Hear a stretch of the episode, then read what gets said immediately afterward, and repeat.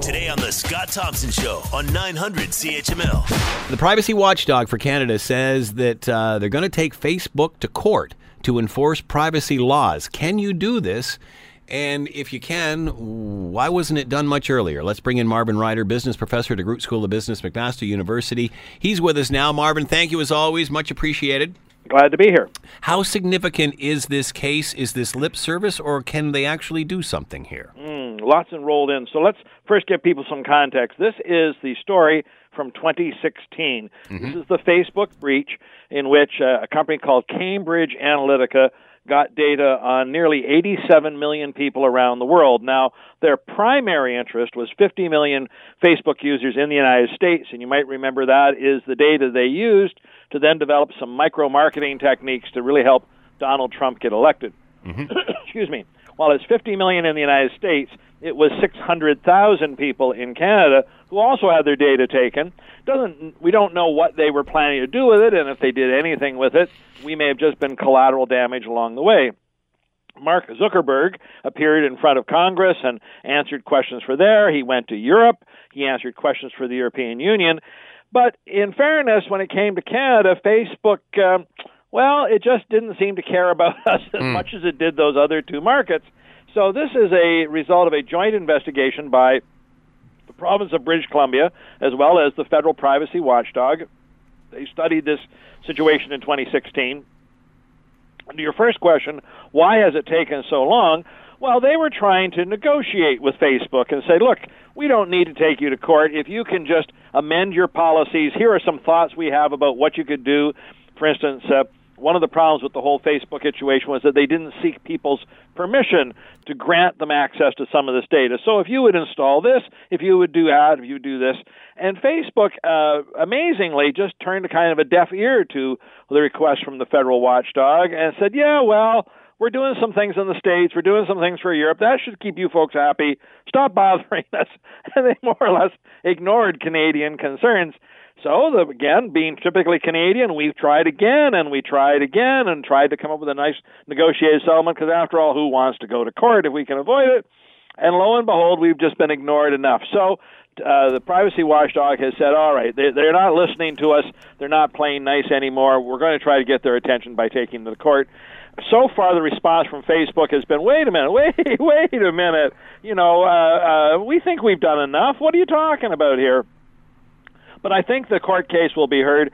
And also, oddly enough, this is the same week that we're doing this in Canada that Facebook announced that it was setting aside, now wait for this number, $5 billion, five 5 with a B, billion dollars for fines they think that the federal communications people are going to mm. levy against them in the United States for this exact same breach.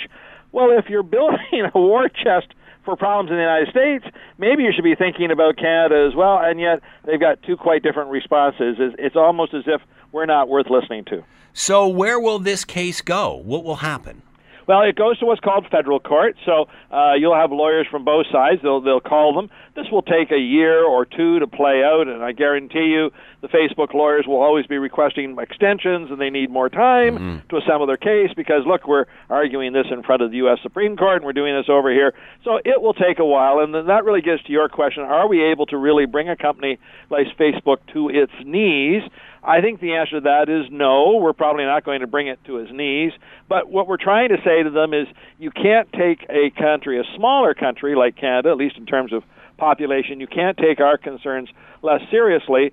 Privacy is an important issue, and it's just going to get more so as more and more and more of us spend more and more time online. I certainly know uh, my students who are uh, rabid users of technology, whether it's smartphones or tablets or mm-hmm. computers. It's almost as if they've got a chip embedded in their brain now. Uh, happened when they were born. Uh, no, the I, chip is just the size of a phone, and it's been it's been grafted to their hand. grafted to their hands. But but you know, I don't think they spend nearly enough time thinking about their their digital footprint, so to speak.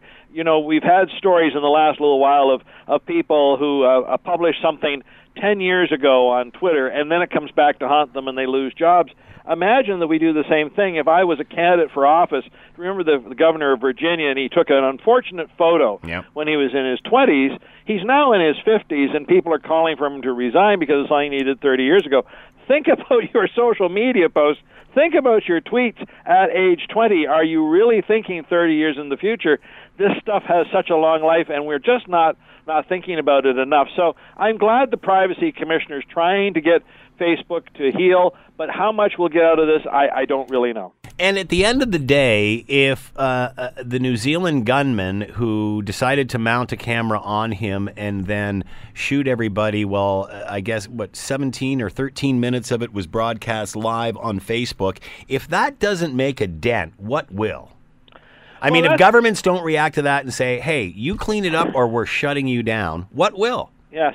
Well, a couple of things on that. The, uh, just do with the last part first, shutting you down. I do think it's interesting that both the BC department, who's bringing in these charges, along with the federal privacy commissioner, announced that they were also shutting down their Facebook accounts. And their advice to anybody else is until they fix these privacy breaches, shut down your Facebook account. You're leaving yourself vulnerable. Hmm.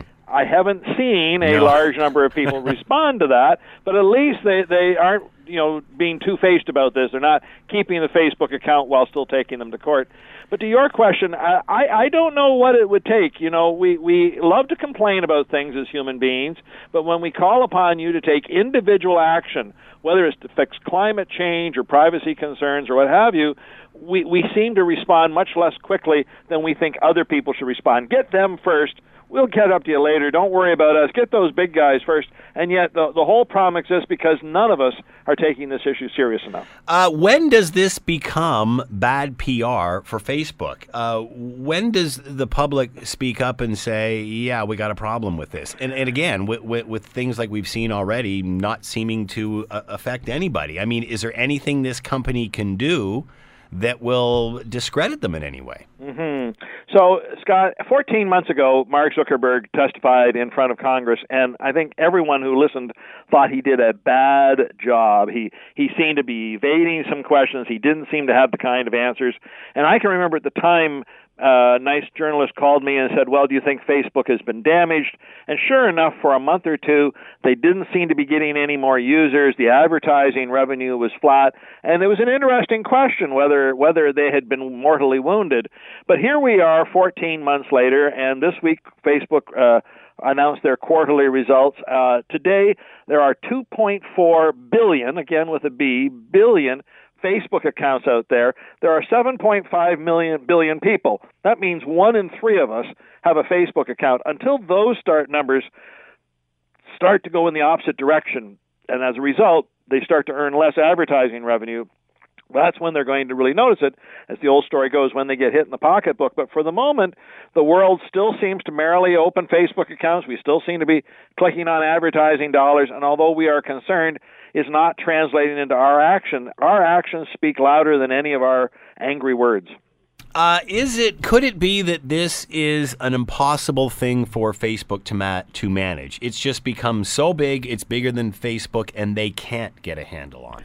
Yeah, so again, let me try that question slightly differently. This this whole question of data security in an online world is huge. It is bigger than Facebook. It is bigger than a bank, or it is bigger than a credit card company. Uh, you know, how is data stored? How are we using it? What are we trying to do with it? And there are so many people with access to so much data. Some of them doing nefarious things with it. Some of them doing really good things with it. Uh, I, I just don't know how we as society process it. This is a great example of being able to release something into the environment, in this case, a piece of technology, without really having complete understanding of how it's changing us. And we're watching it live. It could very well uh, have its own, so its own downfall uh, inside of it. Hmm. But for the moment, we seem to like the benefits, and we're willing to pay whatever price it is to get those benefits. In other words, uh, I like the idea on my Facebook account that I'm not bombarded with all kinds of ads that don't interest me. Somehow, Facebook has an algorithm to make sure that the ads I see are things that would interest me. Mm-hmm. Doesn't that concern you, though, what they know about you, that they can pinpoint your interest mm-hmm. that precisely? And if they have that access, who else has that access, and what are they trying to do with it? So uh, I'll just say, in my case, Scott, as having a little bit of public profile, I'm very careful about the kinds of things I put on Facebook. Um, I, I wish more people would think twice about those things rather than living their life on that media. I, I don't mind living a bit of my life. I don't mind exposing a bit of myself, but I'm very careful. I don't, for instance, announce all my travel plans mm. so that anyone can have access to them. So, as you mentioned, this problem is only going to get bigger. Will right. it get to a point where we will care? Uh, you know, you use the example of the of the fellow who had the live broadcast as he went on a murder spree, and and it, should that be the wake up call? I don't know what could be the wake up call for us, except when it happens to you individually. In other words, yeah. when your data is breached in some way, then that causes you to rethink. But for most of us, all it does is cause us to change our passwords and maybe make them a bit more secure. No longer is it one two three four. I got that figured out. It's four three two one now. Ha ha! It'll take them a little longer to break my super secure password. Other than doing that, even when we have a data breach, and I'll I'll get say to you, I have been hacked twice just recently on my Aeroplan account, I was congratulated for booking a flight from Tanzania to Ethiopia and then from Ethiopia to Shanghai, which of course I didn't book at all. Um, but I was even amazed when the company, I contacted the company, I did get my points back, but they didn't shut down my account. All they did was have me change my password to the account. I said, Do you think that's going to make it secure enough? Oh, yes, yes, everything will be fine now. Wow. Uh, I'm I'm not sure. And so even when it happens to you, what we tend to do is the barest minimum response to the security concern rather than something bigger and more dramatic. So, did you find the student who took the trip? what was interesting on that, just a quick note, the trip was going to be over two days. Uh, the first part of the trip happened while I was calling them, so in theory the plane could have been met by somebody. But the next flight, the one from uh, Ethiopia to Shanghai, was the next day. So for sure, if there really was somebody who was trying to use the ticket, they should have been easily found. But they don't tell you that. Again, mm. that's another part of privacy concerns. I don't know what happens. Uh, so is this a turning point for Facebook in any way? What's the impact of, of all of this? You know, honestly, I think for them it's noise. Uh, I, I think yeah. they set aside some money to deal with these kinds of lawsuits, and they they pay them lip service. What's the minimum we have to do to make this go away? Oh, is it six hundred million dollars? Fine, let me cut you a check, and I get on to my business as it is. I, I don't think, unfortunately, that Canada is big enough to make a big dent. I had wondered if we might join forces with the Americans and with the Europeans, and then suddenly, if you had a more global initiative against Facebook. But um, the Americans, again, you know, under Donald Trump, this would mean attacking a flagship company, a company that's responsible for a lot of the uh, the growth we've seen on the stock exchanges in the last year and a half. Donald Trump is not likely to be the president who's going to call Facebook to task. So we're that lone voice in the wilderness at the moment. We'll get some satisfaction, but I don't think this is going to change Facebook's attitude hardly at all. Do you think, you know, we were, we were talking about the event in New Zealand and, and, and the fact that the shooter uh, broadcast this live or streamed this live over over Facebook. Do, you know, this company is is is mammoth. It's it's it's so much into our lives now. Do you think there could be one event like this that where people just go, that's it. I'm out. You talked about it whether it personally involved you, but do you think there could be something that's that's part of a, a bigger event where all of a sudden this just it resonates with people? Yeah, I, ne- I never like to say never. I, I, there could be something, although I can't imagine what it would be at this point. I, I think Facebook also has a situation in technology that I call the law of unintended consequences. I, I put some technology out there. For instance, here at McMaster, when we stopped doing paper application forms and went to online application forms, we had a sense of how people would use these things. They would enter their password, they would choose their courses, boom, it's done that way, no paper is harmed. What we didn't suspect was that parents sometimes open their children's mail, would get access to the password, and then would enroll the students for the students. So no longer is it some, let's say, bird course, but now it's advanced quantum mechanics 3 and uh, triple integrals 4, and the student would then have to go back in and change this. We didn't we didn't think that, and or likewise, you know, we all love the idea of online banking, but if I accidentally send the hydro company ten thousand dollars rather than one thousand dollars or one hundred dollars, it's my fault. I can't blame the bank now. I have to take ownership. Well, a lot of people don't like that. I, I want the convenience, but I don't want the responsibility. This is what I mean by the law of unintended consequences. And I think the example in, in New Zealand, uh, Facebook, when they allowed live streaming or live broadcasting, thought people would stream a grandchild's birthday party mm. so their grandparents could watch it someplace, or maybe a surprise party for a newly engaged couple. It never crossed their mind that that someone who, and I'm going to use this term, might be a little deranged, would would broadcast a live murder spree. Now they say they have fixed that. They have tried to find a way to block that. So they're reacting to the change. But I think that's all that we can ask them to do sometimes. These technologies are so big, these unintended consequences, we can only react to them once they happen hopefully they fix that, but I guarantee you somebody else will figure out a way to use these technologies nefariously and we'll always be reacting to them as we go. The case uh, of the New Zealand shooter was certainly not the first person to do this. This is perhaps just the, the, the, the case with the highest profile. What happens if this happens again? And, and, and you know, the event is bigger. Uh, there's well, look at the situation that happened in Sri Lanka, for example. What happens if if every one of those bombers decided to have a uh, a camera on, and prior to uh, igniting themselves, this this video goes live. I, I, mean, where does this stop? And and do they have a way to prevent this from happening again? Yeah, and so uh, those, those are great questions. With 2.3, 2.4 billion users, I don't know how you track each every individual account to make sure each individual person is uh, behaving correctly uh, other than simply not allowing live streaming or having some sort of a tape delay that the stream can happen, but it's delayed by 30 seconds, so some algorithm can check to see what it is you're doing. And even when you do that, how is it going to pick up? How is it going to know what's in that video stream? Uh, but I can say it to you in a different way. There was a time, uh, you might vaguely remember this about 12 years ago, 13 years ago, where the big social media streaming service was called MySpace and yeah. everybody had to have a MySpace account, and it seemed to be growing gangbusters, and no one could predict it failing.